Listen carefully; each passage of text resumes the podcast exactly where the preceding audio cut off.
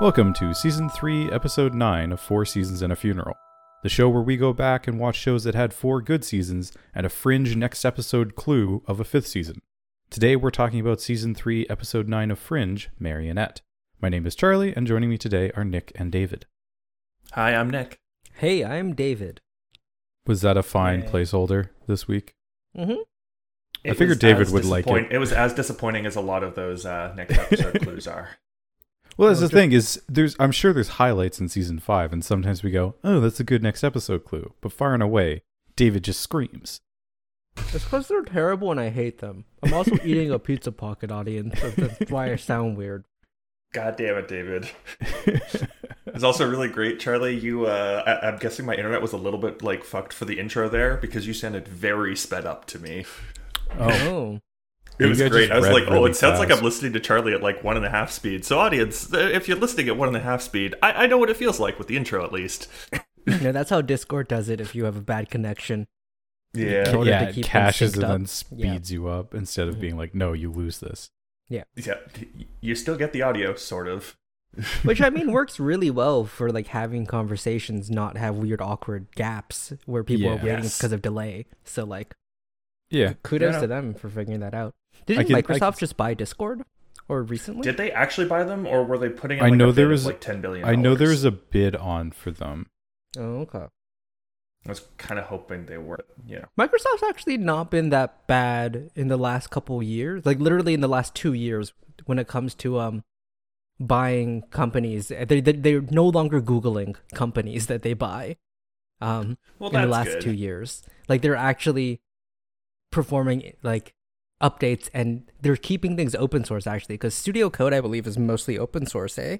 And they've Uh, done a Studio real good Code, job. Studio Code is fully open source. Windows Yeah. Terminal is fully open source. Yeah. and I love Windows Terminal. and they're both real good applications and products that have lots of support and they've like i think come out in the last two years of microsoft so microsoft's actually doing a pretty good job nowadays when it comes to software well, which is shocking. well, Microsoft has fully. You can even see it through the Xbox branch. Is they've completely gone away from you have to buy our stuff to use our Mhm. stuff and like They're proprietary. And they, do- well, no, they went. Oh, hey, Azure's bringing us in billions of dollars every year. Let's just make products and hope Yep. people host them on our cloud services, and Well- that leads to their entire like development and programming environments are so much better than they used to be. well that and they're also just trying to do a subscription services for everything eh Yeah, Yes.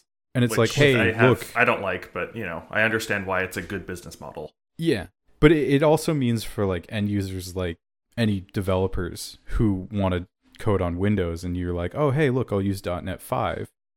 It also comes with well, your deployment is easier if you use our services. You can use other stuff, but you should use ours, and that's where it comes in. But if Well, you yeah. don't want to, then your life is just made easier because they actually made a decent framework. yeah they're just trying to compete with um aws at this point because they have a lot of Yeah. um road Yeah, to catch share. up with them on Anyways, um, welcome to our uh, tech podcast, everyone. Yeah, Uh, this is what happens when the three of us are all into tech yeah. this is the normal conversations we have audience when we're not I'm, recording I'm sorry. what have you been up to recently, Nick? Um, I've been like, I don't know. I've been uh like realizing how soon I have to have like a thesis written, um, Ooh. and like getting that done. Um, I believe I can go look again, but I think the deadline to have my um like presentation, my thesis like submitted is the seventh of July. Uh, that's terrifying. That's like three. That's less than three months away, dude. it's two and a half months away. Uh, I was under the impression that it was going to be similar to this winter semester, which was like end of March.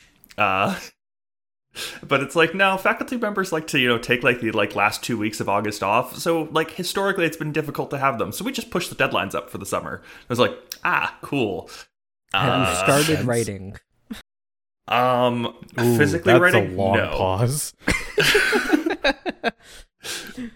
Well, I would hope that you've at least pre-planned it with, you know, because that's what you're supposed to be doing for the past couple Yes. semesters.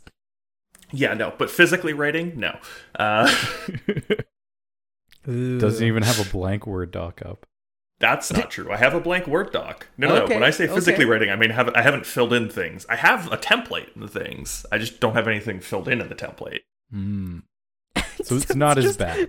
It's just headers. It's just There's headers lots. and There's lots of headers. And a There's a lot of page. headers and subheaders. No, it, by by fill stuff in, he means it says insert title here, insert paragraph and section header here. It's I like all the idea- placeholders. I like the idea more that Nick has downloaded like a Mad Libs thesis, and it's just like, "Hello," like or like, My, name thesis will is be covering the topic of insert topic here. This is Yeah, a didn't- did- blah thesis. Did, didn't didn't you go to madlibsmythesis.com and download your template from there like I did? Oh man, that would be great. What kind of charts would you like? Bar charts, line charts. you just Box start. Please draw. Please draw your figures here. It's just on the back. It's just like okay, seven adjectives, nine smart sounding words. Can't think of any Insert smart sounding words. here. Maybe don't be writing a thesis. What about you, Charlie? How have you I- spent the last week since we've recorded? I got a PS5. Yay! Yay! And then I played through basically all of Miles Morales Spider Man in maybe 20 hours. Nice. I Nice. have a couple collectibles. I think I'm at 95% completion. So I have like two collectibles left or like skill challenges. And then I got to go through New Game Plus, And then I think I'm done. Damn. God damn, is that game pretty? Yeah. Yeah. It, it's it's essentially more of what I would call like an expansion sequel, It right? 'Cause it's really, just really like- feels like a DLC. yeah, it's just more of Spider-Man, just your Yeah. Miles now. Yeah, and like there's there's a story there. I don't really care about it because the writing is eh. hmm It's got that stupid like, oh, you betrayed me and lied to me, and I'm like, you also betrayed and lied to that person, but okay, whatever. Um, I think the most astonishing thing is, uh, for Spider-Man games, I never use the fast travel that much because like web swinging is so much fun. hmm But I was like, oh right, load times is supposed to be really quick. I hit fast travel, I'm on a black screen for maybe a second, and then I've loaded in where I fast Oh, travel wow. to, even if it's on the other side of the map, Do you Like, have it on um disc or digital? Digital. Oh, okay, yeah, that So that'll it's- definitely help. Them, yeah, it's even faster. It's Is this crazy PS5 quick it all is. SSD too? Or Um, It's got the very fancy memory. Um, Yeah, it's and like it's not just that it's an S- it's not just that it's SSD, It's- but it's got some yeah. very fancy programming in there they, as well. Well, they also have. Um, I think part of the thing was they've hardwired I/O directly from. right. That too. Like, Yes, they have- That's, they that's have- why the memory is so fast. Yeah, it's basically what next gen uh, motherboards, uh, GPUs, and CPUs are going to be able to do. Is you can do like fast track memory, where the I think it's going to be the there's going to be some sort of cache that's going to be avoided altogether at some point, and uh, the current gen consoles already do that because you can design the hardware around it. Yep. Soon, consumer grade motherboards and stuff is going to be able to access that. So in a couple of years, your PC game will be able to load that quickly. Yeah, it is actually nice to be at a point where consoles are better than like most gaming computers again. Like, I yeah, is I nice. got- I got the console and a controller for 800 Canadian after taxes, Mhm. and that would not get me an equivalent price computer. comparable, yeah. Because like the PS4 and Xbox One era, it was like yeah, for the prices of those, you could get a better PC. Like yeah, the gaming PCs you could build for those price points, and that is partially because of the inflation of graphics cards right now and PC parts. But um, yeah, just PC parts in general. even at yeah. I think MSRP right now, like a PS4 is still going to be better than most machines you can build for the same price, which is nice Well, yeah, because- that's what consoles should be doing. yeah, and I'm just. I was subscribed to like five different Twitter restock accounts for like three Oh, weeks. geez. Yeah, and I haven't managed to get uh, into an EB Games like line and got one. I was like, oh my god! They're like, it might take ten business days, and then it shipped and got delivered within two. Yeah, I want a PS5, but I'm not willing to put that much effort and time into it. I'm just gonna Yeah, keep waiting. It, it's it was. I was really like, okay, I I want to either upgrade my computer or get a PS5, and Yeah. I didn't want to upgrade my computer. that's also a lot of work. It's also a lot of I was work and very expensive right now. I was like, I'm gonna I'm going to get a PS5 eventually, just because of Returnal, which comes out at the end of the Mhm. month, and I'm excited for that, and the new Horizon game. So I'm like, I might as well get it now. Yeah, yeah, I can feel that. It- yeah, again, I think PC upgrades and like console purchases, you should only really do it when there's a game like that you Yeah. you want to throw the money down. I think This is an Buying- exclusive that I'm I really want to play, so I'll Yeah. console. Buying hardware just because you want the hardware, I don't think is a great investment because Yeah. especially because you're probably going to get the first model or first version and that's not going to be very great. But if there is something that you actually want to play, I think it's worth it then. Welcome back to our tech podcast, everyone. So, David, what have you been up to? Monster Hunter. I've just been playing Monster Hunter. I'm at 90 hours. I have built every single light bow gun possible. Uh, maximum upgraded. I've done every single hunt now.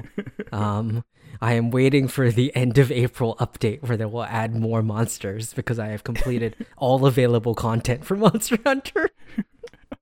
It's Ow. great because sometimes at work I'll have like a break or something, and I'll play like Lego Harry Potter on my Switch, and I'll just see a little mm. David has come online, and I'm like, "Hey, what are you doing playing your Switch at work?"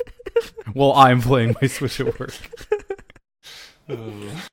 Uh, I'm at 93, 94 hours in Monster so, Hunter. you, so you've slowed down at least. It's not 48 hours in the first week or something.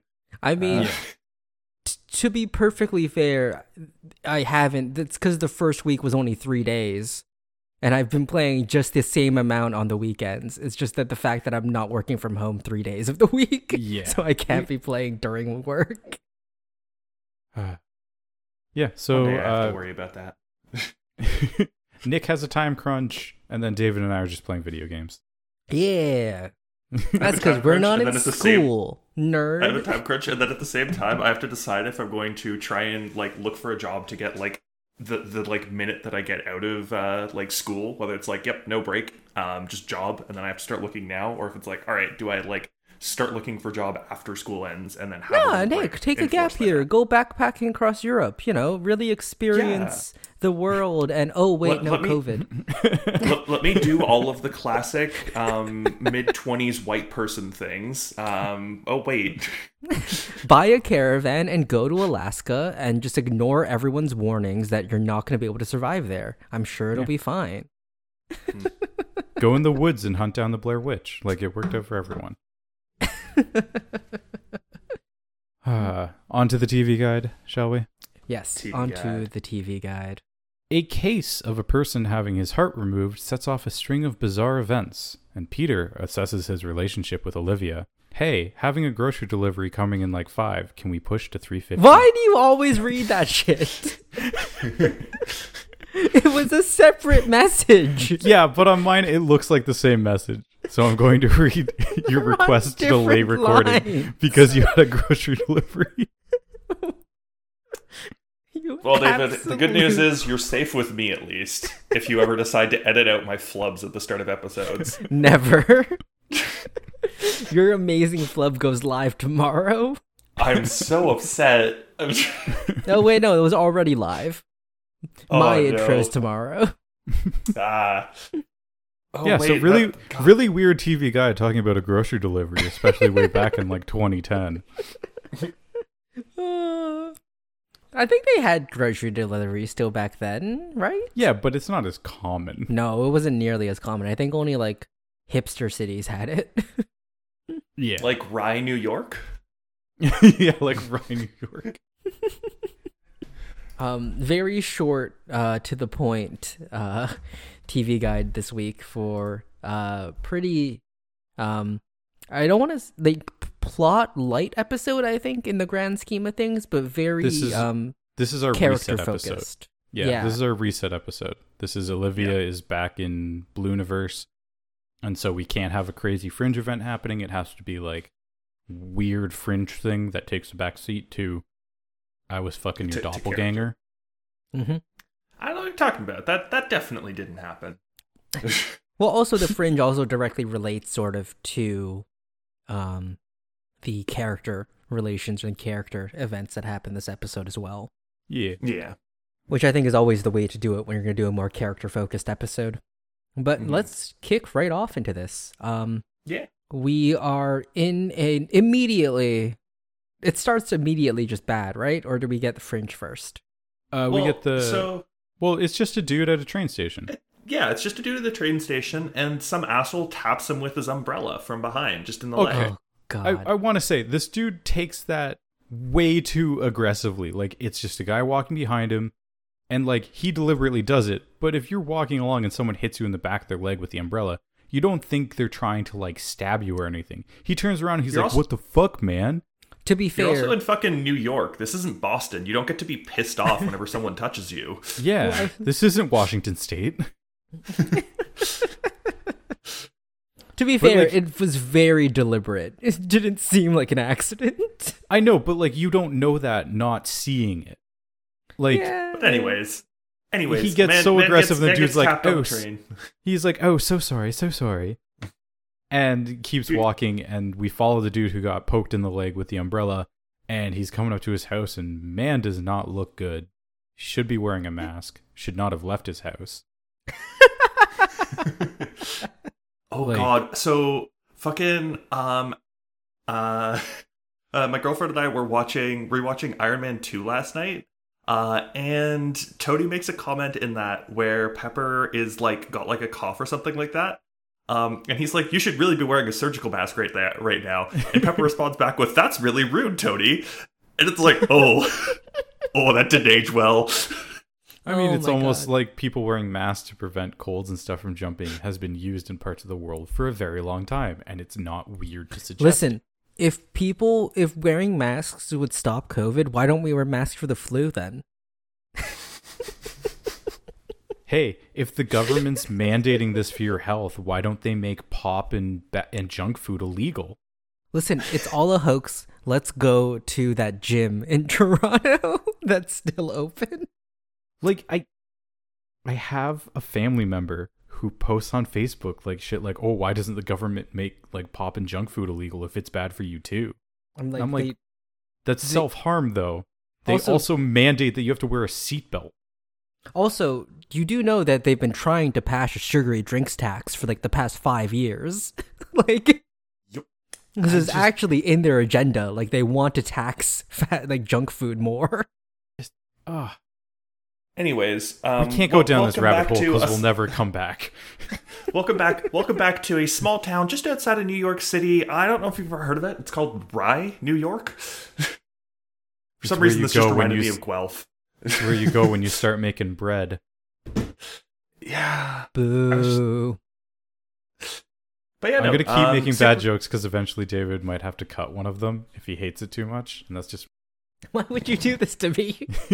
because you either leave in my shit jokes and I'm happy, or you go out of your way to remove Um, them. Anyways, and though, I'm happy. Uh, guy, guy isn't looking super great. All right, let Nick say what he's been trying for the past five minutes. Guy isn't looking super great. Uh, so he gets into his house and just decides to go take a nap on the couch. End of scene. C- Credits roll. Nothing bad happens. Fringe.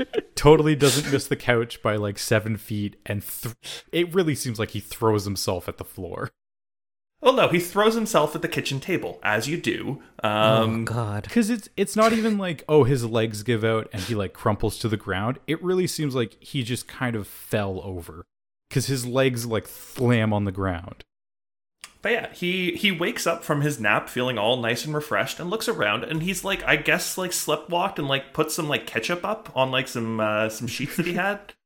Um really weird. And there's this guy around uh talking being like wow this asshole with ketchup starts saying some numbers, talks about the address. They're like I guess he's calling in some cleaners. Really nice guy. Um he looks He down. He goes, back in, it's "Oh like- holy shit, my heart is gone." Uh, don't worry about it. That part's fine. It's the Would ketchup that- mess that's the problem. Would that be the most horrific thing you could see after waking up? Is just a gaping hole in your chest. Yeah, yeah, probably. Th- th- That's one of those like waking up from. No, his there, there, surgery there is- are worse body horrors things that could happen. I feel like Okay, what's worse to you? Waking up after like a surgery or something. What is the body horror that freaks you out the most, other than looking down and noticing, hey, my heart's not in me? Human centipede. um, yes, uh, having like holding a bunch of organs in my hands of like my own organs. Mhm. just Nick waking up holding his liver in his hand. How would you know it's Um, for example, liver? Charlie, if I was holding my beating heart in my hand, that would freak me out a lot more than looking down and not having one. Wait, is like it still connected?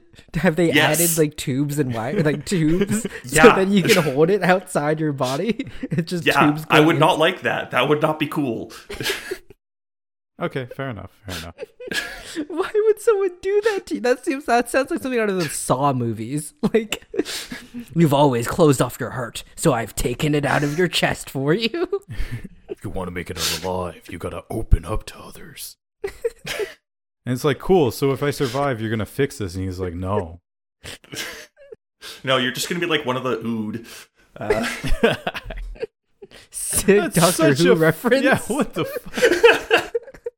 Like that's a ten-year-old Doctor Who reference now. I don't know if they've popped up in No, I recent think seasons. I think they they came back in at least for thirteen. Yeah, for Capaldi. I think they I came back then for no a brief fucking clue. point. I don't know if they've come no back idea. for fourteen. Anyhow, the dude who stabbed him with the umbrella has taken his heart out of this dude's chest, and he, he's nice enough to call 911 to be like, yeah, this dude's really fucked up. He needs medical attention. Thanks very much.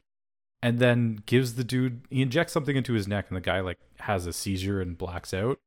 And the EMTs Mhm. show up, and they're like, uh, maybe we should call this in because they open up the door to the house like a and there's just blood-stained plastic sheets. And it's one guy just- goes in. It's a scene out of Dexter, and the paramedics are like, "Yep, let's call the police." Yeah, and They're the one surprisingly EMT, chill about this. yeah, the one EMT looks up and he's like, "Oh, cool, organ harvesting. This dude's missing a heart." And you're like, "Yeah, that's normal." Until the dude wakes up and is like, "Don't let me die." Also, You're like, "You should be dead." Definitely the worst thing to hear from someone without a heart, right? Don't let me die. Because you're sure, like, "Cool, let me I need get to." let me go get the spare heart that I have in my ambulance. I Uh, need to start chest slap that bad boy in. Oh wait. And then the the dude with the umbrella um, has a, a cooler with him as he waits for his next train. mm-hmm. yeah, he's Ooh. he's got a nice little lunch. Yeah. Oh, Oh. jeez. Just a heart sandwich. Just takes out two pieces of rye bread. It was all for this joke. It's it's a really hearty lunch that he has. I mean, I've had I've had beef heart before, and it wasn't bad, but like, Did you gain the power of the cow? Uh, I I don't think so, unfortunately. Um, and yeah, that's our cold open. And hey, we are in fact in the blue universe um, because we do have blue fringe as the opener, as the now only way to tell whether this Yep. is red or blue universe. we get that confirmation. Um, at first, when I was watching the cold open, and there was the um scene with him like fainting and stuff, there was a weird um, a flash of light that made me think we were getting back into the universe hopping or something. Oh god. as well because it definitely like I feel like they've used that effect before when it comes to Olivia flashing to the the red ultimate universe. the ultimate lens flare, you mean? Yeah, that's what it seemed like. But I was like, oh no, he's just passed out. Oh okay. oh thank god. Single universe. Whew, okay. And then yeah, that's our cold open. And after the credits, Olivia is talking with Broyles in his Mm-hmm. office and he's like, You're not supposed to be here. You're on leave. You've suffered Get trauma out." I don't think anyone can fully define. Is this one of the first references we get to like actual, you know, therapy in Fringe? Um, no, they've they've talked about some amount of therapy before in the past, and Olivia being like, "Nah, fuck therapy. I I, I hate therapy. Keep me away from that shit." Mhm. Uh, yeah. Yeah. Broyles has Didn't- been like pretty open about like, "Hey, you've been through some traumatic shit. Uh, Peter and Walter, they're fine, but you you got to go you got to go deal with this." Yeah. Broyles is like, hey, you don't want to make one mistake that upends your career. What? That's solid advice. I don't know what you're laughing about, David. Yeah, this is season three Broyles, not season one Broyles. This isn't pilot episode Broyles. Love the idea that Burrow still stands by his words if he gets brought up again. He was a bad man because he kidnapped like a, a pyromaniac or um Yeah, he was he uh, pyrokinetic, He not tr- because he sexually assaulted people. he was a traitor. That's why Burrows doesn't like him Yeah. anymore. He was he was only a traitor. That was it. Yeah. Cuz she's in there and she's like, "Oh, I was I was thinking about like Walternate wanted to cross over safely. I got some Mm. ideas. I want to see the information on the the wave sync thing that we that you guys found. And Broyles is like, yeah, yeah, yeah, sure. Uh, as soon as you are cleared for active duty, Yep. please as soon take as care you're of yourself. actually as soon as you're actually back to work yeah. because you know And you're not have- right now And she's like, I made promises to a good friend on the other side. And Broyles immediately is like, mm, what was he like? Like digging for compliments. and instead of being like, he was you, it, it's you, the friend on the other side was you, she was like, he's a lot like you, except, you know, his marriage stuck together. And he has, she has children she hey she doesn't He's got children. He had a happy life over there. she does not mention the kidnapped child to be fair the kidnapped dying child He has, he basically has one and a half children. Well, no, he, she she saved the other child mostly.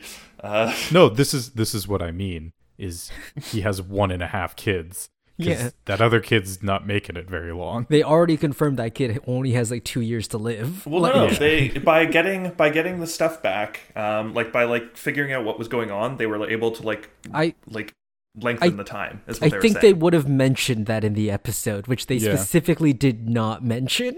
That's The- non They canon. mentioned no, they mentioned they mentioned that later and said he's sleeping well and he's being able to start to see again in like last episode. Did they? Yes, Oh. That seems Olivia like legitimately Olivia legitimately mentions, "Hey, how is how is he doing?" And Broyles is like, "He's sleeping better and he's starting to be able to see again." that seems like bullcrap. Yeah. Anyway, Broyles gets filled in on the Broyles that he saw dead in the morgue. Which is like, man, being Olivia's friend is an easy way to die, I guess. Well, also, I thought this was pretty fucked up because she was like, "Yeah, and he has this beautiful family. He's still together with his wife, who will miss him." And Pearls is just like there, like, "I just saw his dead body." Oh shit, they're never getting him back. What the fuck? Why would you tell me this? We're never getting them back, and I'm never getting my wife back. yeah, it's just Broyles like having an existential crisis, essentially. Yeah, she's like, he was honorable and committed to the cause, and he was a good husband and father. And Broyles is like, wow, way to one up me, I guess. I'm not allowed to see my children. like, there's so many different ways you could be like, it turns out you're a good man no matter what universe we're in, and just leave it at that. Mhm. Like, that would be fine, but whatever. Um, where do we go Hey, next? good news is Broyles Broyles decides he wants to be more like him and starts referring to himself as Colonel Broyles in some phone calls this episode. you imagine if it was actually like a double swap? Somehow they got Colonel Broyles in Agent Broyles' place and then killed Agent Broyles. Oh man, Galaxy Braid plays. the double infiltrate. No, then it just re- then it's just gets revealed that everyone's been swapped but Peter. it's just the entire Both Fringe universes just swapped. Everyone in Red Universe is originally from Blue Universe, and they're unknowingly trying to blow up their home universe. Yep. That would be great. but uh, we cut to Peter and Walter on their way to the crime scene, I believe. And Peter's like, I talked to Olivia. Everything um, seems good so far, but I need to tell her about Bolivia. And uh, Walter's like, Yeah, honesty's the best key for intimacy. And by that, I mean having sex. And you're like, Walter, why? It's the only way you can pound someone well. Are you pounding Olivia well, son? Are you doing it well? Were you doing it well? Will you be doing it well? Tell I me more show you- details. I can show you techniques. And Peter's like, I don't want to have this conversation. And Walter's like, No, but you really should have this conversation with Olivia. And Peter's like, No, I mean this conversation. Walter's like, You mean the one where I'm about to demonstrate how to plow your not girlfriend really well? that one? Your actual not girlfriend, that one. Oh. But yeah, But yeah. uh, they they pull up to the house, um, and they get out, and they're met by Broyles, and uh, surprisingly, Olivia's there as well. Uh, Because Broyles is 'Cause a I soft guess- touch. And he got talked into no, letting her because back on Broyles just got shamed and is like, "Damn, I got to do better." Uh, all right, Olivia, get get back out there. You know, a good boss would clear me for duty immediately. Colonel Broyles would have cleared me immediately. Col- no, no, no, Colonel Broyles did clear me immediately. As soon as I was back at back there, he cleared me and brought me back into the field. He's like, God damn it. And then on the way to the crime scene, she's like, Colonel Broyles always bought me ice cream when going to a crime scene. Colonel Broyles would like to slip me a twenty dollar bill before we left. Thanks, Dad. I mean, no, Agent no, no, I, I Broyles. really, I, I, I really like the idea as well of Olivia being like, by the way, my paycheck over the on the- over on the other side is about triple what it is here. She just comes back with contract negotiation. Just is like, by the way, they have like really good benefits, and they get like four weeks paid vacation, like just like starting, like. they also have smallpox, but that's besides the point. That's why they need the additional two weeks of paid vacation every year. But you know, just, just stay Smallpox away. Quarantine. Oh god. Just stay away from South Texas. And Broyles is like, South Texas? You mean the region? Yeah, it's- She's it's- like, no, no, the state. Yeah, it's it's like it's like northern BC. Sorry, what? Don't you mean Washington State? No. No, they got rid of that. No, I mean reason. also stay away from Washington State, but that's that's a di- that's a different reason. Uh, Uh, but, yeah, they, they get into the crime scene. Uh, and well, before they walk in, uh, Walter like they're briefing them, and Walter's like, "Sorry, this dude's heart was removed, and then he woke up." And Burroughs is like, "Yeah, that's what we were told." And he's like, "Oh my god, we're so lucky. Let's go do this shit." Hell like yeah. he's so happy that this man died after his heart was removed. And it's just very nice, like Fringe season one feelings, where it's like random Fringe case, and Walter wants to know how how it works. And hey, they get in. Um, that that dude sure doesn't have a heart anymore. Um, and they correctly identify that there's already been a surgery around his heart. Uh, Yeah, which was a little bit weird. and also, Um, dude's body still has reflexes firing, which is Yeah. strange. Um, so Peter does what anyone does and goes and sees if he can steal some oxy from the guy's uh, medicine cabinet. Gotta pay that debt back to Big Eddie somehow. That's still a thing, right? I really hope I really hope they tie up Big Eddie at some point in the show. Don't worry, David. Big Eddie is season five. Uh, Big, Big Eddie is season five is nothing but Big Eddie. Um, but yeah, no, Peter returns with like a handful of this guy's medicine. Um, and you start to piece it together that like all of these things are like trying to like reject an organ tran or like trying to like stop your body from rejecting an organ transplant because it's like antifungals, um, immunosuppressants, and a bunch of other things. Um, and yeah, they start to put it together that he is probably, you know, a, a recently, uh, like recently got a heart transplant or some form of, uh, you know, a, a an organ transplant. Well, they don't figure that out right away. They figure that out later. Well, they that's they fair. figure they figure he's an organ transplant just based off the scar tissue and the meds. Yeah. Yeah. Because he has anti-rejection meds, and there's a lot of scar tissue indicating a surgery around his heart. Um, but then they're like, "Hey, there's a doctor on here. Let's go talk to the doctor and figure out what was what was going on. Why he was taking all of these different meds." Yeah. Yeah, Um, no, no, yeah. So no, they don't Yeah. figure out from the medication that he's an organ transplant donor, because that which I thought was really stupid. They don't figure out until later. They they talk to the doctor, and she tells them, and they're like, "What?"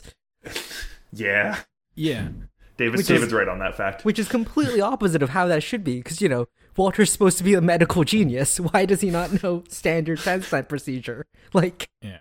Uh, because Hey. Walter doesn't follow the standard transplant procedure. You you and I both know that, David. I could buy that. Walter's transplant medication plan is just heroin. It's no, it's just LSD. Just just pretend that the heart is fine. The body will believe it. Listen, I found if you take enough LSD, the body doesn't fight organ transplants. it's too busy tripping. oh man. But yeah, uh, But yeah. Peter and Olivia go to talk to the the prescribing doctor on the medication, and while they're waiting, they get to have a very fun conversation in a hospital cafeteria, where Peter's like, "Hey, I want to be honest with you. I was banging your doppelganger, and it was really, really good. Like, like, can we get her back? it was so good." And Olivia's like, oh, uh, Olivia does some like rationalizing where she's like, he's like, I thought it was you. Like, that's why the sex was so good. Is I thought it was you. I swear, I was thinking of you the whole time. and she's like, she's like, well, everyone on the other side thought it was me, and like, I had a really good boyfriend who like was like his dick was okay. Well, she Olivia definitely fucked her other universe boyfriend, right? Like, No, Oh, he was away in South Texas the entire time. They literally No, mentioned but that. No, no, There was no. one- Like they they banged at least once before he left for South. yeah, because they still were there. She was still around at least for like a week or so. Because yeah. Like it's it's at the beginning of an episode where he's like, "Hey, gotta go," but Yeah. like she comes back home and he's like cooking dinner and shit. yeah, Um. Anyways, I would also like to point out we get like uh, Olivia's like face as like they're like talking and like Peter starts to bring up that there was the relationship here. Like they they just focus on um, Olivia's face and Anna Torv plays that scene really really well. Oh yeah. Uh, like you can see like- her going through like the range of emotions and then trying to be like, "This is okay. I understand. it this is- is fine." It is literally like the it looks like the look of someone who's getting broken up with, where you're like starting out and there's like a joke or something and they've got the smile on their face and then just the smile they start to realize what's going on. Yeah. Uh, It's And- it's oh. really good because this entire episode is basically her trying and eventually failing to like rationalize everything away and being like, "Oh, it's okay. You did this. You didn't know," and then at the end being like, "No, it's not okay. I get to stand Actually, up no. for me." Actually, no, I'm not feeling okay. Surprisingly, what happened is not normal. Uh, um, but yeah, no, we get a, a very sad little scene here um, before, fortunately, a, a nurse um, comes by and is like, "Hey, by the way, the, the doctor's ready." Um, and Olivia's like, heard- "Cool, awesome. I need to get out of here." Uh, She's like, like, "I heard "All that entire right." conversation. It sounded super strange, but like the doctor's here. Do you want me to set you up with a psychiatrist?" I liked Peter going, "No, it's fine. We'll be right there," and then Olivia going, "No, let's just go. Let's go. I don't need to, I don't need to Yep. talk about this. Let's go." this this legitimately felt like a breakup. Like this this scene Oh, felt like a breakup. it was incredibly awkward. Holy crap! It it hurt. But it was a good awkward because I didn't I didn't feel like I wasn't cringing the entire time. It just like so like when you guys when you guys see like cringe stuff my my sisters and i have talked about this and i have such a drastic physical reaction to uncomfortable cringy scenes i have to actually look away like i cannot watch oh, those scenes I I can't watch cringe like tele like I I could never watch The Office, um, as like good as it's supposed to be because it hurt me too much.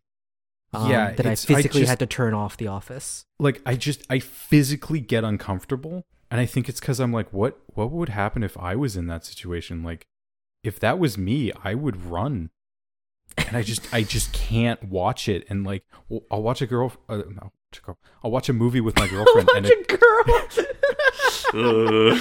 I'll watch a girl and she'll do something this- awkward Char- And I have Charlie, to is t- this about that? Is that about? I'll that watch a girl like, and I'll have to put- you sent us with I'll watch a girl and and I'll have to put my binoculars down because she does something so awkward. No, I'll watch a movie with my girlfriend and she'll laugh at me because I have to like turn away and be like, "Is it done? Is it over? I can't. I can't actually look at this." yeah, no, I'm the same way. I can't deal with it. But this was good Yeah. awkward because I could watch it all the way through, and that's my that's my benchmark of good writing is can I watch your awkward scene without physically being uncomfortable? Yep, and this one just hurts. It's it, it Yeah. doesn't like make you want to turn away. It just it just hurts. You you feel. Yeah. So shout out to you, Alison Schapker and Monica Owusu Breen. You did good. Well done, well done, Charlie. Those were some names right there. That's some that's some names said.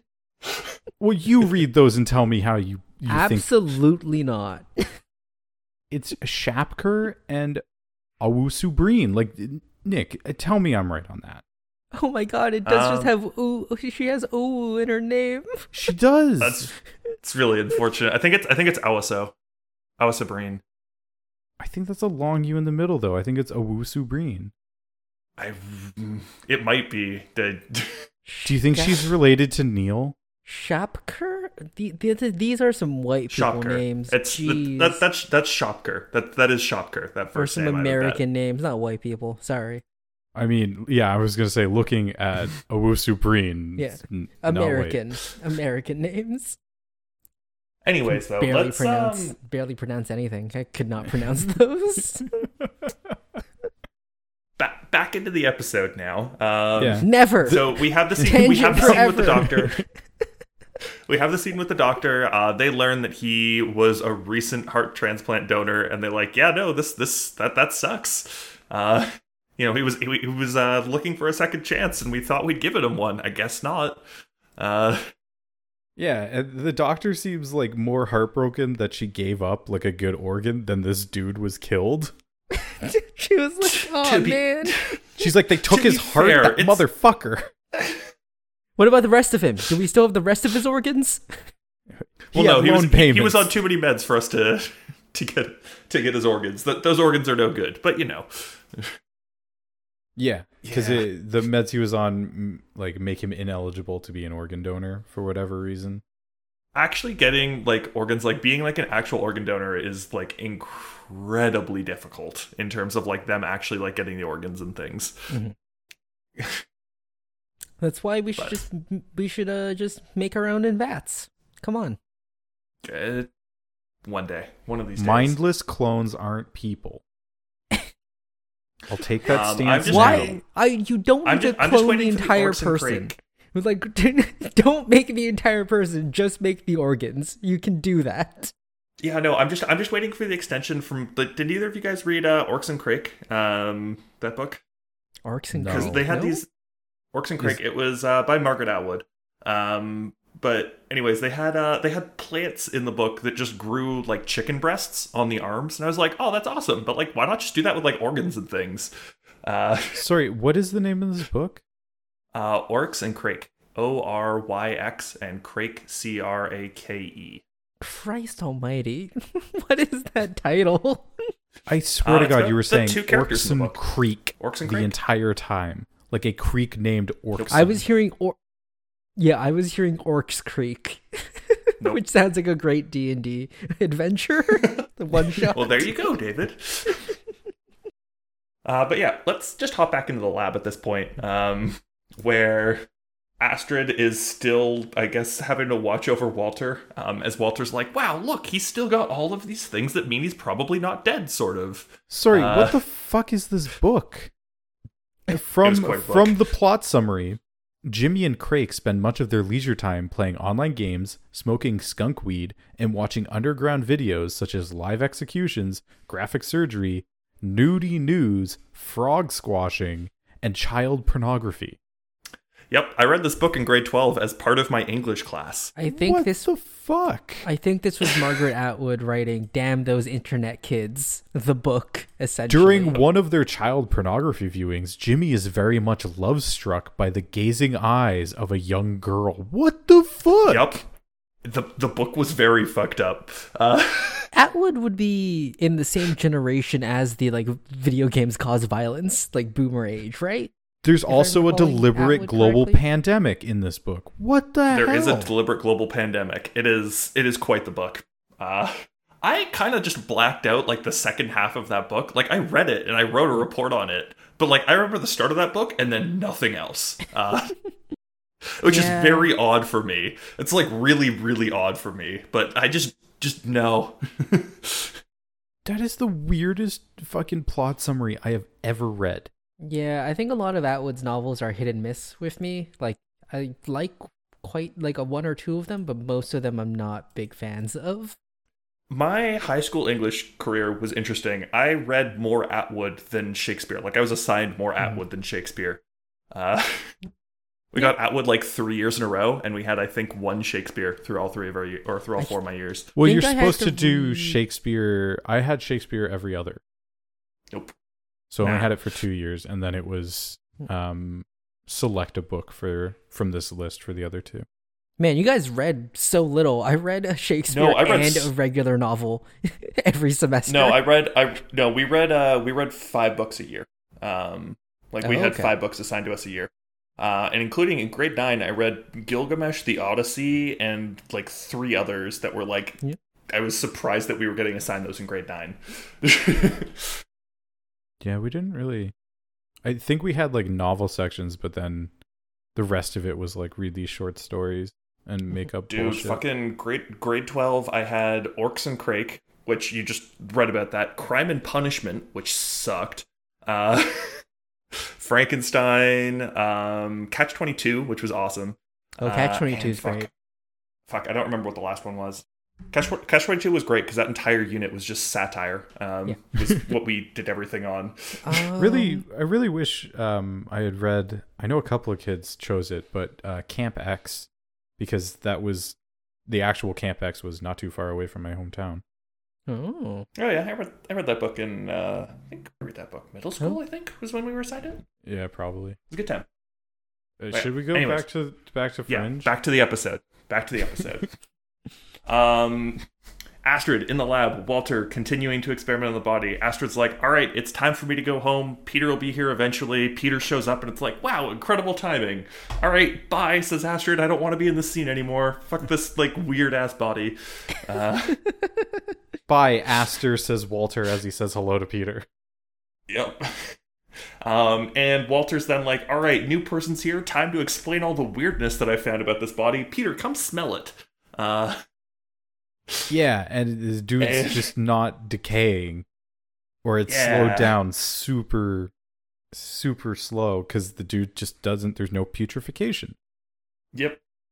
um, Um, and Walter's like, hey, I've synthesized some stuff from this. I don't know what I'm going to do with it yet, but I've synthesized some stuff from it. yeah Uh, And Peter's like, well, besides that, Olivia took the news that I I fell in love with her doppelganger surprisingly well. And Walter's like, oh, that is surprising. Maybe she's been replaced by a robot. maybe it's Olivia from the third universe. and we're like, they're like, yeah, Olivia's doing really well. And Peter's like, everything's going to be okay. And we cut to Olivia where she's not taking it well and not everything is okay. No, no, no, 'Cause- no. She's David, back at at her point, Were you sad? I, I, I was, I, well, hey, she doesn't seem like she's throwing out all the black clothing. She just doesn't want to wear it right now. I was I was like, oh man, is she gonna throw out all the blacks and blues, and then we're gonna get like a bunch of like colorful clothing for an episode, and David's gonna be really upset. I like I don't think this reaction is drastic enough. Um cuz like she's she's out of the shower and she's like um standing in front of her closet and she can feel like the the tattoo that other Olivia had for some reason. Mhm. I really I really felt like that too, tattoo was going to be a bigger like Also, she's in some the underground matching cult tattoo thing. with the boyfriend too is like crazy. it went nowhere. It Oh, was just yeah. so weird. But yeah, Um, that that triggers like, hey, this other person has been living in my house forever, and so she like starts ripping all the clothes out of her closet. She pulls the sheets off her bed, and she goes to wash it. And I'm like, I would move. I would sell everything, and I would move immediately. I mean, that's a, eventually later on. That's what she ends up coming to, like yeah, as the plan. But And yeah, she has like a full on breakdown, and I think for Olivia and her character, this matches what we know of her. Like she's been very I- strong mentally. yeah. so she's even trying this to, breaking down like she is, I think, like yep, that's I think this is I think this is exactly like this is perfect for the reaction that you're like expecting to be get to be getting from her at this stage because she's still trying to pretend to herself as well that everything is fine. yeah, Uh, and she's like everyone's and you can see that actions in the like, made- all right, time to wash these sheets. Um, you know, I I I was not the last one to sleep in these. I don't want to be. I want these sheets. Uh, Well, I'm also- gonna go wash these, and that's the breaking point as well. also Well, 'cause presumably she finds there's a load of laundry in there already, and she finds Peter's MIT shirt, and that's kind of what triggers everything. She's like, because that's that's hard proof that like it's not just him telling her now. She Mhm. has physical evidence that what he was saying is true, and it just makes it a little bit more real. and presumably Peter and Bolivia had s- slept together in that bed, which I don't think she wants to sleep in uh in those sheets either because of that. Yeah, Yeah, and she's still at the Um, stage where it's like everyone's actions make sense. Like, what would I have done? And she's trying to rationalize, and she's like, "Oh, it's fine. Everyone thought it was me. It's okay." And even Astrid kinds kind of like reinforces that because um, Olivia finds Astrid and she's making some coffee, and he she's like probing Astrid for like, "Oh, how were they? Because you saw them together. How were they?" And Astrid's like, "He thought it was you. I'm not gonna say anything because I know like." I actually have human emotions and realize what those are. But she's like, he thought it was you, so like, eh. But I'm like, there's not really, there's not really a good way to go about this. There's no good No, answer this- here, unfortunately, for this situation, like at all. Which, yeah, Yeah, this this continues to feel like a breakup. This this entire like sequence here continues to feel like a breakup. Like it's, It's- Olivia it's- finding finding the person that like she had feelings for, like finding some of their clothes and being like, Well, "Dear God." it's but it's a essentially- breakup. It's a breakup in reverse. it is. Yeah, she's essentially in the And- bargaining mm. phase right now of I think just um denial, isn't she? Or of um yeah, grief. It's Well, it, it Yeah. kind of yeah. Because she definitely starts the episode in denial, like just full on nothing's fine, like everything's fine, nothing's wrong, blah blah yeah, blah. and blah. now she's trying to like rationalize it. and Well, then well when they she were finds happy. when she finds Peter's clothes, it goes into the bargaining phase. Uh, yeah, and that's what we get with this that's what we get with this astrid scene here it's Yeah. like very classic like bargaining of like oh they you know But like, was he There- there happy? must Did have he been seem issues, happy? He, he- must have yeah. been so like he must have not been happy, right? Like, well, that like kind this is what I mean by like breakup in reverse, where Mhm. it's hey, I'm seeing someone. They're having conversation of hey, I saw someone, Mhm. but it's all in the and then oh hey, you found the sweater of like your ex, Mhm. kind of. And then, oh, were they happy together? Where it's like you're talking to your friend, your ex has a new person. It's like, is he happy? Is he sad? Like, is she fat? Am I prettier than her? Like, all very important questions. is he a soy boy beta male? Like that, you get that kind of feel from it. So it, it's that weird, like, it's the stages of a breakup, but Mhm. uh, completely out of order. It's very good character work, like Yeah. from Anna Torv, and also very well written as well. Like this is a very well written episode. Yeah, you can. There's very good care taken into, like, the deconstruction of a relationship in alternate universe and doppelgangers taken into effect. yeah. Um but yeah no we have we have that little scene and olivia basically ends it with okay good like good to know good to hear. Um everything's fine. Everything's all good. I'm doing great. Uh thanks Yeah. for the talk astrid.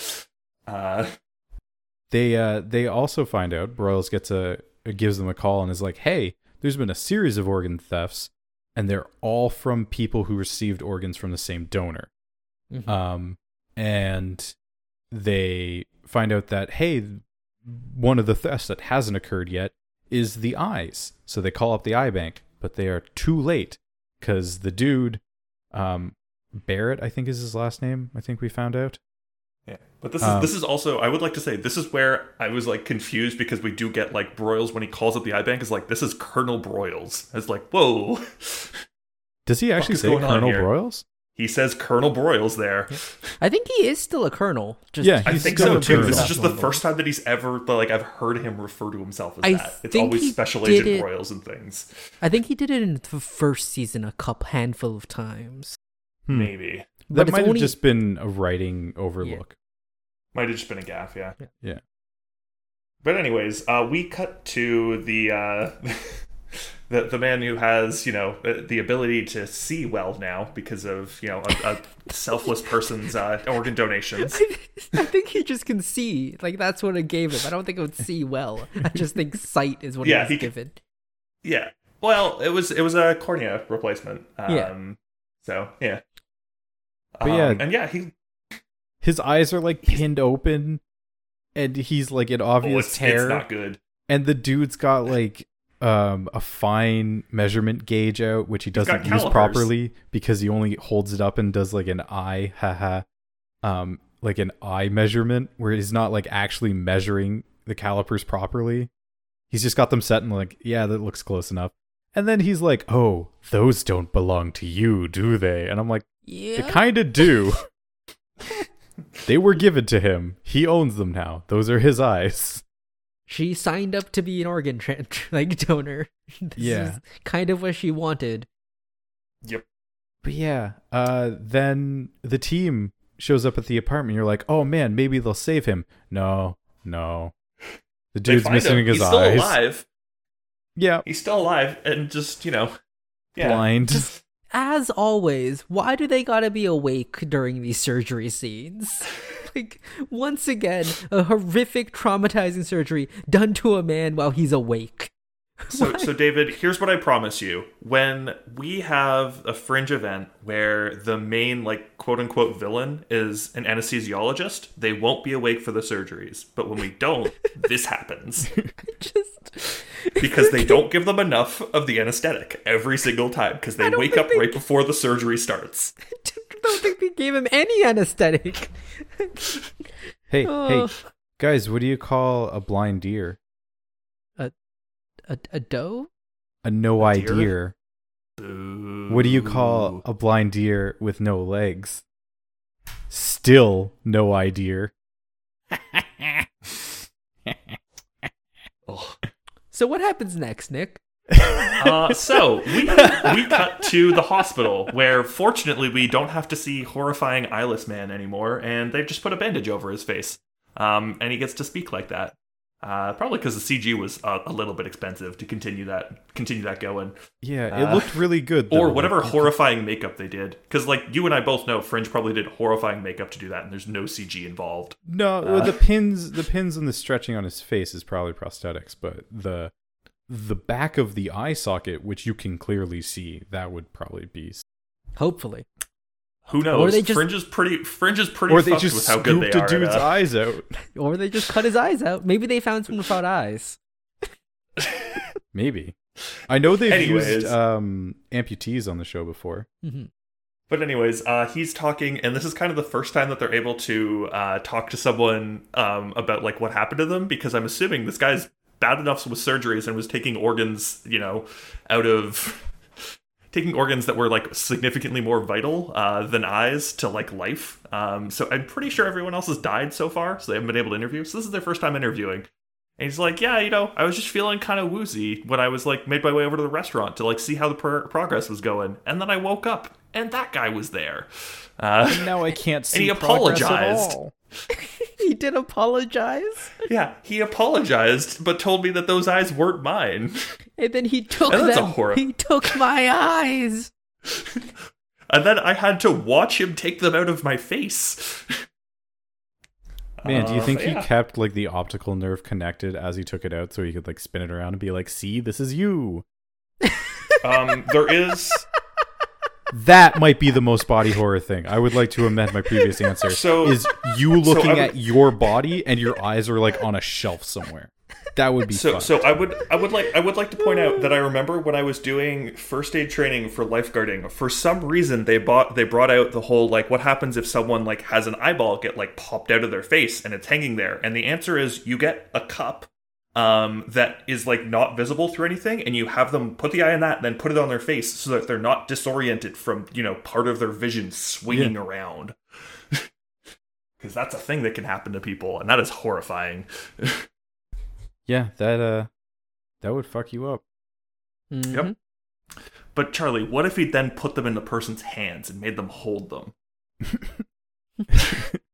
Or what if you went the Team America route where you cut off a guy's balls and then you shove him up the ass? So the next time you shit, you're shit all over your balls. What if you cut out someone's eyes and then contact juggle with them?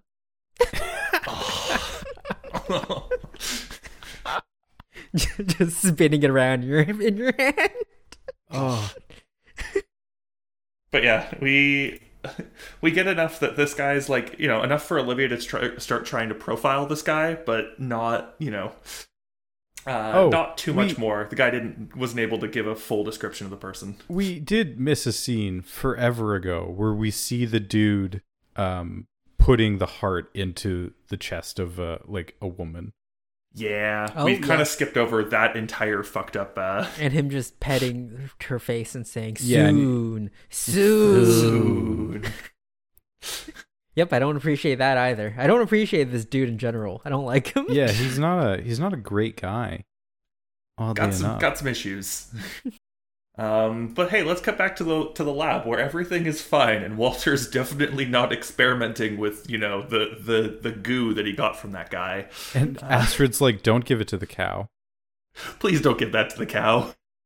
You and I both know that's going to end badly. And Walter's like, but think about it. You could have milk and cheese that never goes bad. Oh, we also we also missed a scene where Astrid was like, "Massive Dynamic has no files on anything like this serum," and he's like, "No, no, no.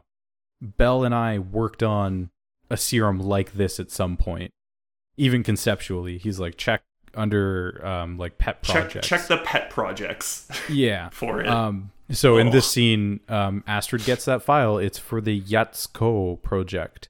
Mhm. and it was um, a human tissue preservation, so to like delay the the decaying process. So like, Yeah. hey, organs would last longer. Um, Well, And- the thought was they wanted to interrogate people after death. which they did end they up started doing. it. Yeah. Just in a different way. yeah. Um, and it it actually continued post Walter's um incarceration, I guess. Um, Yeah. at Well, Walter, Walter, Walter gets to lament about never becoming a necromancer, uh, and everything Even though associated he's- with that. even though he's totally become a necromancer Even though he's brought people back from death several times, just in not multiple different ways. Yeah.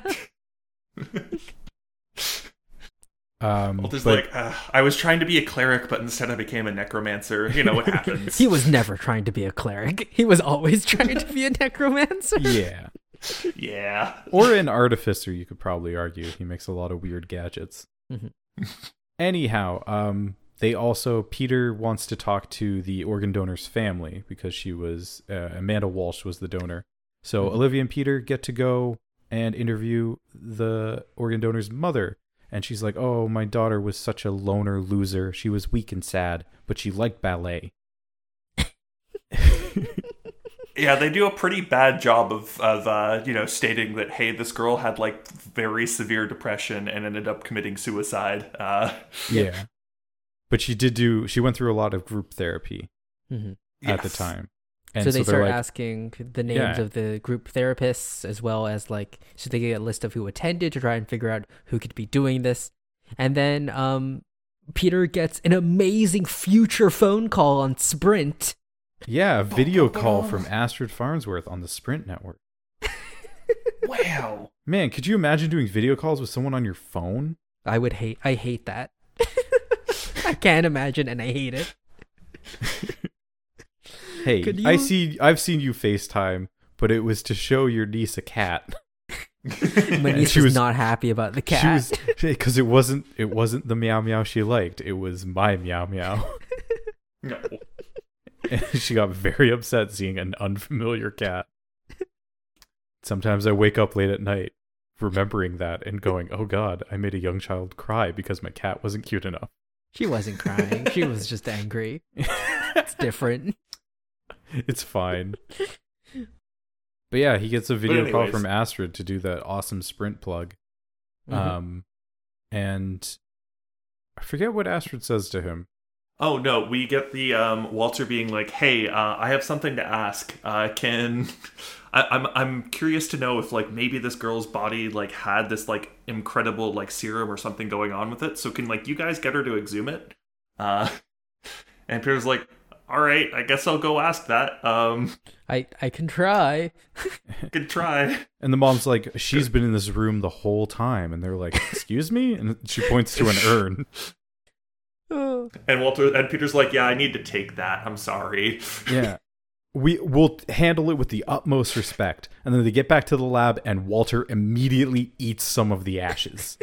And he's like, Immediately tastes it. This isn't a corpse. This is wood and concrete. I would know. I I know the difference between you know burnt human and burnt uh, burnt wood. Like, what the fuck? Oh, be- man. Speaking of burnt Well- wood. Well, David, you go off your tangent, and then I'll Oh, bring up I was gonna say, to be fair, most of the time when you actually do get someone cremated, the ash they give you back is like ninety percent not even them. Like it is just ninety percent wood. So Yeah. Um, I went on a walk with my girlfriend like shortly before recording this, and there was a dude who I'm assuming he was either burning like brush from his backyard or something. He was doing a horrible job of it because there was just white smoke that was spilling out like onto the road behind his house. We Incredible. walked by his house, and now we have to wash all the clothes we were in because they smell like smoke. Oh, Are you sure it wasn't just an incredible fog machine? No, because it smells like smoke. because he's because his nose works, Nick? God. Sorry, sorry. Um, a horribly working fog machine, like was slowly catching on fire. No, because it smells like wood smoke. It's made of wood, Charlie. Like you know, it's a fog machine made of wood. No, I could see the bonfire. Well, parts of it. Uh, it was obscured because of all the fucking smoke. I'm like, can you not light a fire properly? Like, maybe Um, it but yeah, rained no. the other. I don't know. It made me upset. But yeah, know. So um, Walter comes to this realization, uh, and then you know gives a completely reasonable um, explanation of, "Don't worry, we've been stealing from the dead for a long time. uh, that's what science does." Uh, which is, I'm assuming, why he does this. Is he's done this to like you know people at times. Is he's just went to the morgue and been like, "Hey, can I have that body? Just like burn some extra wood." Because he mentions, I mean, you know, this I is a pretty common had it on the show where at, he's at, at like- morgues. He's like, "Hey, I need some cadavers," and they're like, "Okay, I guess we'll get some." But yeah, it's Yeah. fucking weird. And he's like, "Oh, I bet you the organ thief is just like trying to Frankenstein this girl back to life." And we see, And, um, yep. yeah, he he's attaching her to all these pulleys and strings, almost like she's a puppet or a marionette. Oh, Oh, a title drop. and then he makes her perform ballet through We all get a these. full minute scene of this too. Also, horrifying. really, really shoddily. Like, dude, put some more work into your puppetry. Listen, he's not. He's Come a on. si- He's not he's a a, doctor. He's- He's a doctor, not a puppeteer. Damn it. Look, I'm sure you could do a better job than that. But it's such a. He's so proud of his performance that he starts crying at the end of it. Yep. Yeah. Uh. And Yep. yeah, Astrid gets a call from Broyles, and she's like, "Hey, you were right. Someone stole the body." And Walter's like, "Yeah, that's actually super common. People steal bodies all this." the time." It was that and cocaine which gave Mary Shelley the idea for Frankenstein. Never forget, she wrote that in one night at a party while like coked out of her mind. yeah, they all Jesus were. Christ. They, you don't know the story? Great. It was a party where she, her husband at the time, I believe they got divorced later on, but she, her husband at the time, and like a bunch of others were all writers, and they got together one evening and was like, "Okay, we're all gonna write horror, we're all gonna write horror stories, and we're gonna come back and share." And they're like, let's do a whole bunch of coke and then we'll go away and write for a couple hours and then we'll come back.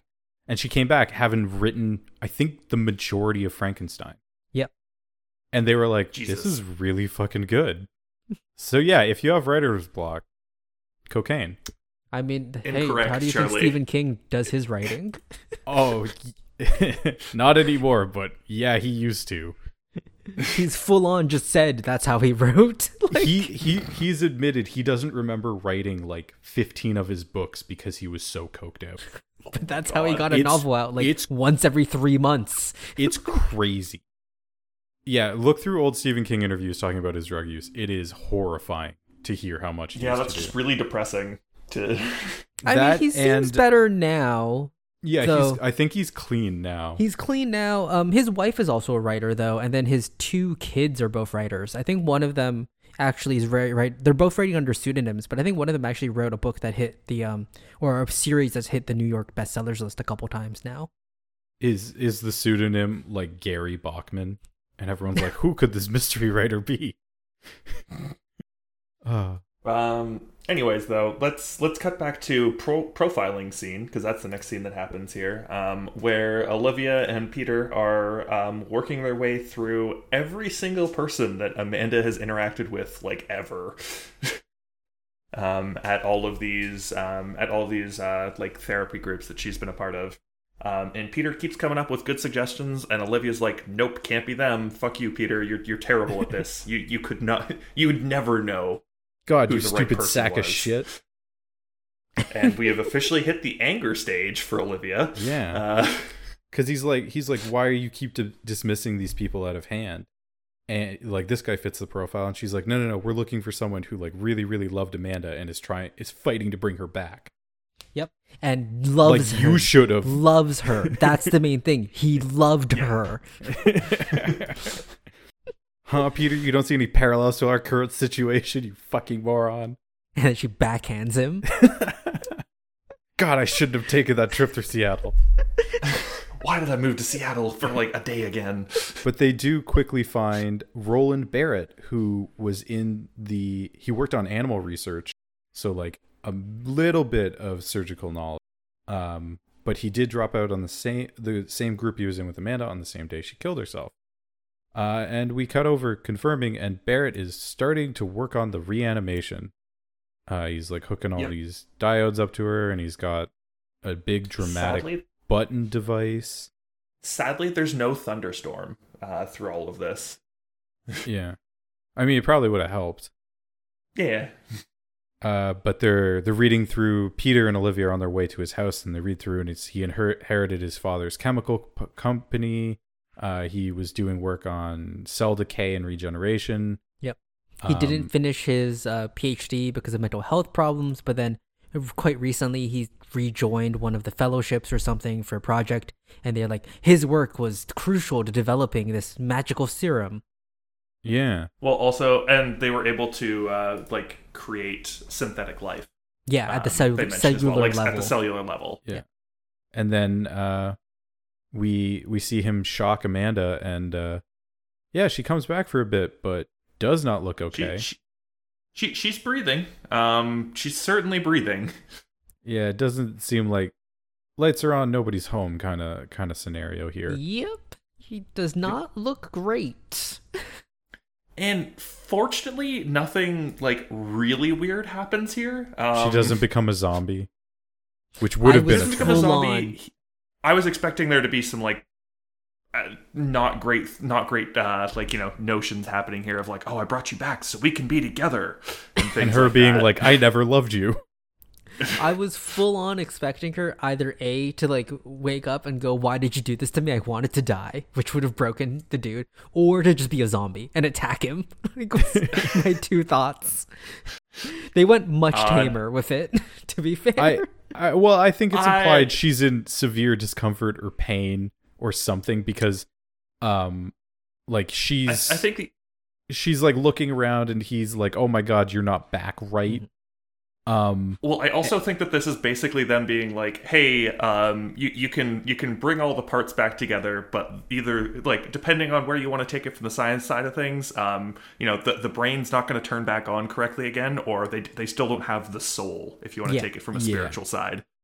I and- imagine they were going the spiritual route for this. yeah, 'Cause and Most like likely. you could see her like tears are rolling down her eyes Mm-hmm. and stuff, and like she doesn't seem okay. And Barrett's, uh, the FBI is in the house now, and I think he's he's trying to hide, or he's trying to Yeah. cover it all up and then get out and be like, "Hey, what's going on?" But then he runs into he- Olivia, who has a lot of pent up rage. After after he uh, after he realizes that the abomination that he brought back uh, is not the right person, Yeah. sort of realizes that they're, that they're an abomination. They've been so to talk about Fringe just as a whole when it comes to like bringing dead people back because this is something that we've seen several times now with like John Scott, um, dude who got shot through the head, like that general Yeah. like echoes of people's minds. It seems like most of the time they've been pretty consistent with the electrical wavelengths in people's brains being them essentially because like that's what gets copied into Olivia's mind and that's why she gets linked to John Scott was the like, yeah, and when it's they like you got have that connected. s- you have that six hour window before those those signals kind of fade out. disappear. So it's Mhm. interesting to me then here that just bringing the person back, it seems through like getting their organs repumping, getting the blood reworking, doesn't bring the person back. Well, no, it makes sense Well, because so they- like she's been dead far longer than Than than, the six, six hours. hours.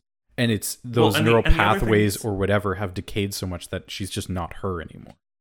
And the other I- thing that's sort of important to note is that while they haven't been like preachy in like any sort of like religious sense or anything like that, we do also know that one Walter believes in God, and um, they they do go a fairly like Christian manner uh, in some of those things. Like they don't bring it up here or anything like that, but there are Christian undertones, especially in season one, Well, yeah, with relation um, to Walter. Walter literally And- brings a Bible with him when they're connected to John Scott as the exorcism. Like, Yeah, I also refer like you they, to they've the moved away from that in season two and season three, I think. I mean, they Well, tried to bring it back in season two, but the they tried to actress bring it back in decided to fuck two. off. Yeah. well, decided to go get like married to a prince. you Well, she did suits first. She she left for Yeah. suits. But then there's that entire discussion he has with uh, RoboCop in White Tulip. Mhm. Where they- about they- religion and yeah. God. Yeah. Yeah. So- So, like they've they've they've made their stance. I, I feel like just- Fringe, Fringe has made their stance on yeah, on it's like just religion very and it's very interesting to me that this is a topic that we've touched upon a lot in Fringe, and now we're hitting it at like a different angle again. And this is sort of sort of the only time we've seen that it doesn't work. It doesn't bring the person back. Yeah, but Yeah, I, I 'cause- think well, internally I think the it other- still makes sense. Like if yep, yep, yep. yeah, I just if I he like did that it they're- within yeah. I like Oh, that that they're they're continuing it.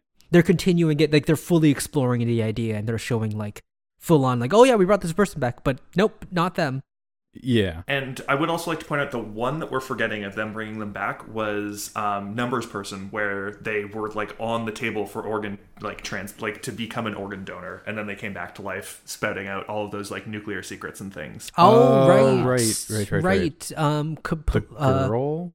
30 year old man and a 16 year old girl yes yes. right. How how could we forget that wonderful line? Yes. Uh, That 17 year old. Ex- excuse you. sorry Yeah, 17 seven- because she was 17. turning 18 soon so she could hit on peter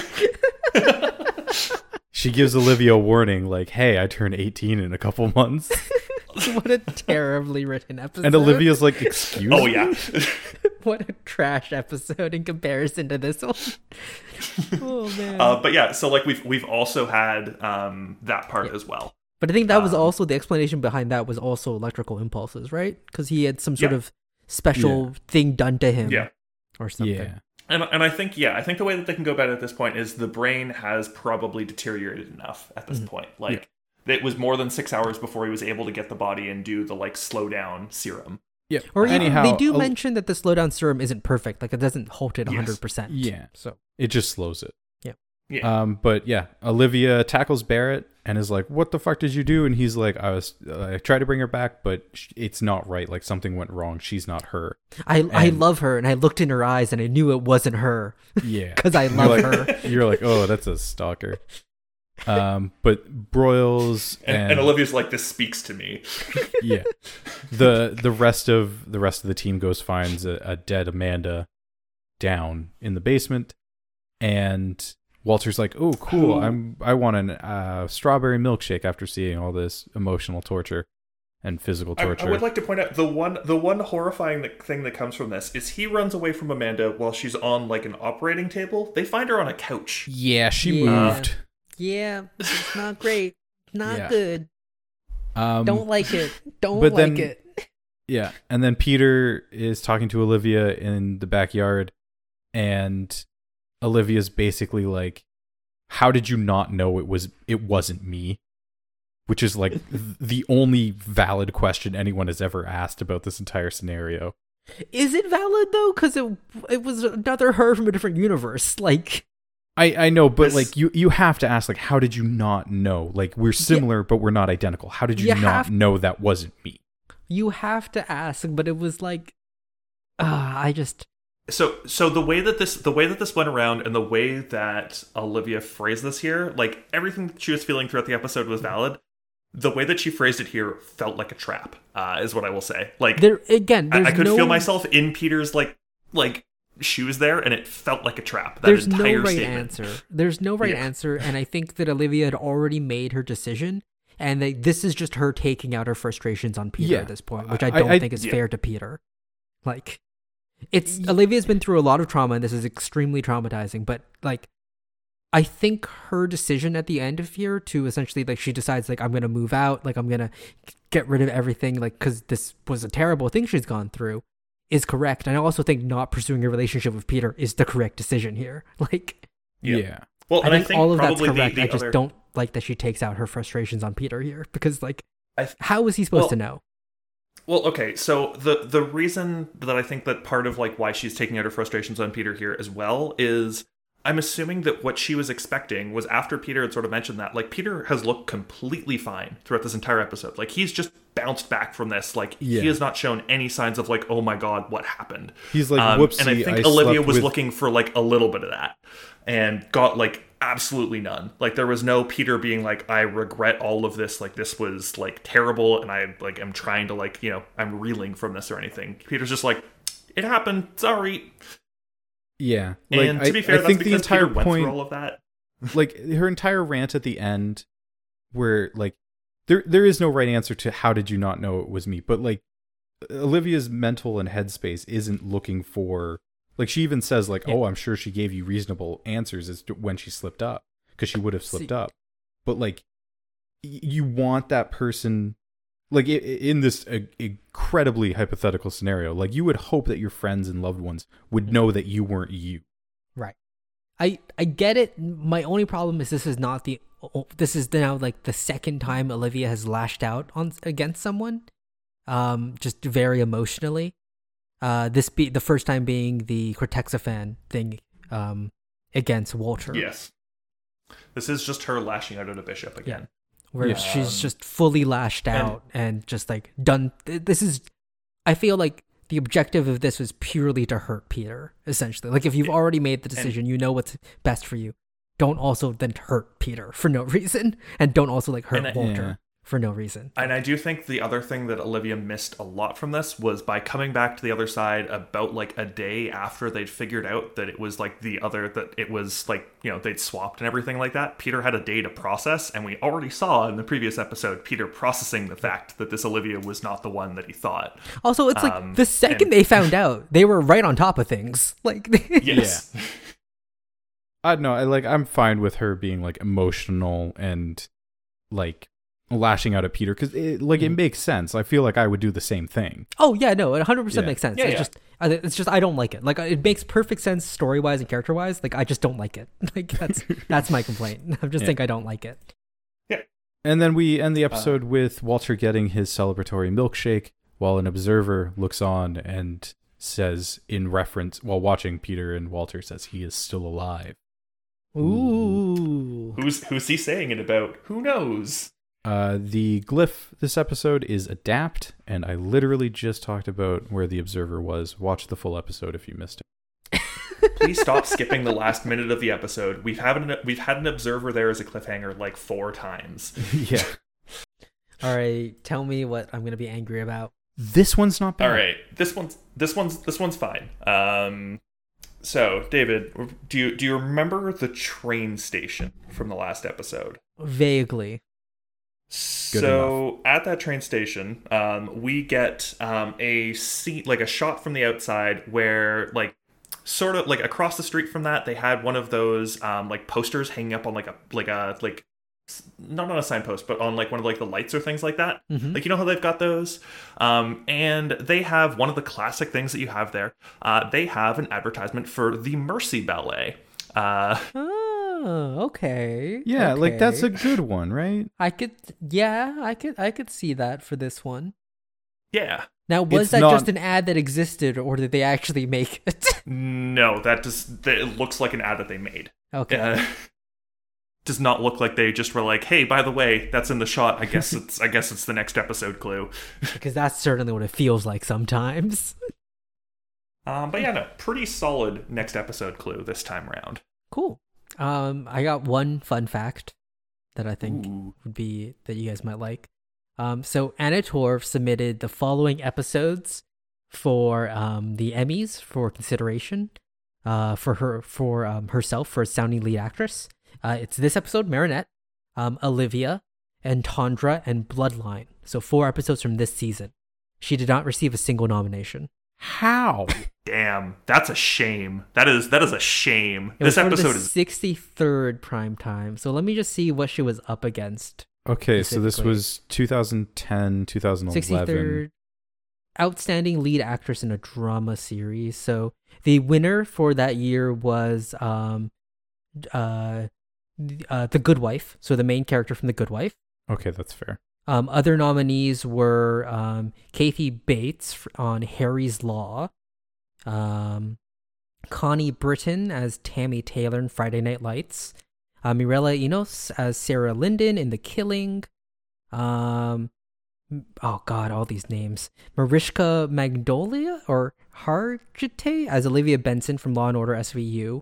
And then finally Elisabeth Moss as Peggy Olson on Mad Men. Really funny. I've legitimately seen none of those TV shows, despite the fact I know that a bunch of them are good. I've legitimately seen none of them. I've though. only seen Mad Men, but not all of it. You guys haven't seen Law and Order SVU? No, Nope. I haven't seen much of Law and Order. Haven't seen that. Haven't seen Friday Night Lights. Lights. Haven't seen The Good Wife or anything like that. Nope. Recognized a lot of the names. But yeah, it's, she didn't even get a nomination. It's kind That of is a fucking shame. I don't. I cannot comment because I have not seen the uh, performances from uh, said actresses in their respective shows. I'm sure they were also incredible, but oh my god! Anna Torv did a very good job here. Joshua Jackson announced the nominations Oh for the no! 63rd Primetime Emmys. Oh, that hurts even more. He was part of the. He, there were two of them. alongside Melissa McCarthy and Joshua alongside Jackson. Miss- That's Oh. so much more upsetting. I went to Control is- F Fringe to see if they won anything, and that's the only reference to Fringe. yeah, I just did the exact same thing. Oh man, that sucks. Wow. All right. That's not even like that's not even during the show. That's like weeks before he got. Oh man. Man, that hurts. All right. Fringe Fringe never won an Emmy. It was only nominated twice. Ooh, Anna White Torv Tulip- get. White Tulip was nominated for outstanding sound editing in a series. That's the nomination White Tulip got for the Emmys. Um, God, that episode was so good though. Anna They- Torv did get to present an award of the outstanding supporting actor in a miniseries or movie. Oh, Uh, they did they did win a bunch of Saturns. Isn't uh, that which the is- sci-fi award? Yeah, so they got recognized in the sci-fi community. Uh, she won Best Actress on Television. Uh, John Noble won Best Supporting Actor on Television. Uh, in Yep. 2010, basically a lot of them were just they won a bunch of actor ones. Mhm. Um, and then but best like only in the sci-fi realm. yeah best network television series. I would say the era Fringe came out in was an era of really good television. So it's not like competition wasn't thick for them. Like there were some Yeah. really good No. shows going coming out during that era on primetime Yeah. television. like It was unfortunate. Well, as noted by the fact that Fringe got pushed around in the weeks that it was being played on, like it just got pushed around and like shoved into like random spots. Like it got like the Monday time slot, the Friday time slot. yeah, because Um, Fringe is good, but like there were also some really good shows it was competing against. Like Yeah, because Mad Well, Men was just well, really just- hitting its stride then too, Yeah. right? Yeah, well, I remember as well, like Fringe, like it, it would just get like it just got tossed into one of them, and I thought I don't know if it was like it was um I think season like they were unsure if a season four was gonna happen, um, for a decent amount of Fringe. So just well. to just to uh reference just the uh reference the era. So 63rd Primetime Emmy Awards. The winner for outstanding drama was Mad Men. Also up for nominees was uh Broadwalk Broad Boardwalk Empire, Dexter, Friday Night Lights, Game of Thrones, and The Good Wife. Yeah, it's that's Yeah. tough to get in there. For comedy wise, so just in general competing, uh, Modern Family won, but then also 30 Rock was nominated, Big Bang Theory, Glee, The Office, and Parks and Rec were all airing at the time. God damn. Damn. So yeah, no, it was definitely a a busy television world back then. It was a solid era of TV. um, but yeah, uh, episode ratings. Let's let's do those now. Yeah. After talking about how Fringe got like shafted by when they were when their show came out. Um, episode ratings. Um, honestly, I think this one's a four for me. Like This the monster of the week fringe element is is a little weak by itself, but the entire character interactions and everything really makes this episode. Yeah, I'll give. I'll also give this a four, like four point two five, maybe. Like, I this episode doesn't need a, a strong monster of the week. It just needs it to be able to slightly mirror the character drama going on, and it does that really, really well. Yep. Where it's like, hey, this dude Uh, was able to recognize that the dead woman he brought back wasn't actually her. Why couldn't you recognize that I wasn't me? Yeah, I, I'm gonna I'm gonna give this one. I'm gonna go as high as a 4.5 on this one. Uh, I'm gonna go that high. The on, like the only reason I'm not giving this a five is just like yeah, the monster of the week was like kind of weak. Um, Yeah. I think the like acting and how they brought back like how how they had like Olivia struggling for this entire Mm-hmm. episode. I really really enjoyed it, and I thought it was really really well done. This is an Uh, amazing. and if this was, Oh. if if this was, I was just gonna say if this if this fringe event was like, like I'd say this fringe event is probably like bottom fifty percent, and if it was like high, like if it was like in like the above like an average fringe fringe uh, like event that was happening, this would be a five for me. I think this Yeah. is an amazing epilogue to uh essentially the first um The the doppelganger arc, I guess you could call it The it. first arc here, yeah. yeah, the first the story season. arc here of season 3. Like this serves as an amazing epilogue. It really does sort of tie on a lot of the um it doesn't tie up like plot loose ends, but it ties up a lot of the emotional loose ends that our characters experience. So, Well, also Yeah. giving you some like brand new stuff to go through because it's like, hey, you've been building up Peter and Olivia for so Mhm. long, and you gave it to us and then didn't, and now you Yeah, have you- Olivia. Now you have Olivia saying, "I don't want to be with you anymore." you so you that took it away from us in such Well, a the- brutal manner as Yeah. well. and so it keeps you interested in like, okay, well they- they've been shipping them for like three years now. How are they Mhm. gonna go from here? Interested to see And the the, second the- half. and the it's the classic again. immediate breakup after they get together in TV because that is the classic thing. I mean, hey, it it makes perfect sense why they shouldn't date each other after this. Like, really yes, shouldn't. that's that's why that's why I don't ding them for it. Is it makes perfect sense. The way that they do this isn't just like, oh God, I'm worried about some things in this relationship. I don't want it to happen anymore. Let's, Let's go back, being to, the status quo. Like, no, not only are they not dating, but also their relationship is broken. like, Yeah, Yeah. and it will not go back to the same way it was before. It actually makes sense. Mm-hmm. Yep. Do it. Okay. Do Um. thing. Thank you. Thank you all so much for listening to this episode. We went a little long today, uh, compared to the, some of our previous episodes because of uh, Tangents. tangents. And also, again, it was a good episode, so we wanted to actually talk about it a lot, and not rush through it, which I think is a. It, it's good when the episodes are long. That means we liked what we were talking about. Um, if you liked listening to us liking about what we talked about, feel free to give us a uh, like or a review or a five star rating on whatever podcatching service of uh, service you listen to us on, uh, be that Spotify, uh, iTunes, Google Play, or uh, Pandora, or um, I don't know, Amazon Alexa. There's a whole bunch of them that you can be using. And hey, Um, if you liked us, talk to us, talk about us to your friends from a safe distance. Yeah, yes, six feet apart, please. At Um, least six feet. Uh, if you want to reach out to us to like let us know what you think, or if you have some like hot takes you want us to discuss, uh, feel free to reach out to us through email. Our email address is uh, foursaaf at gmail.com. That's F O U R S A A F at gmail.com. Or you can also tweet us at foursaaf, spelled the same way. Um, I occasionally tweet stuff while editing or just randomly.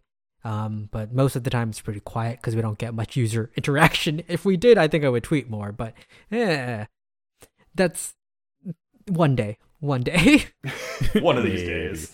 maybe. Um, aside from that, thank you guys so much for listening. Outro.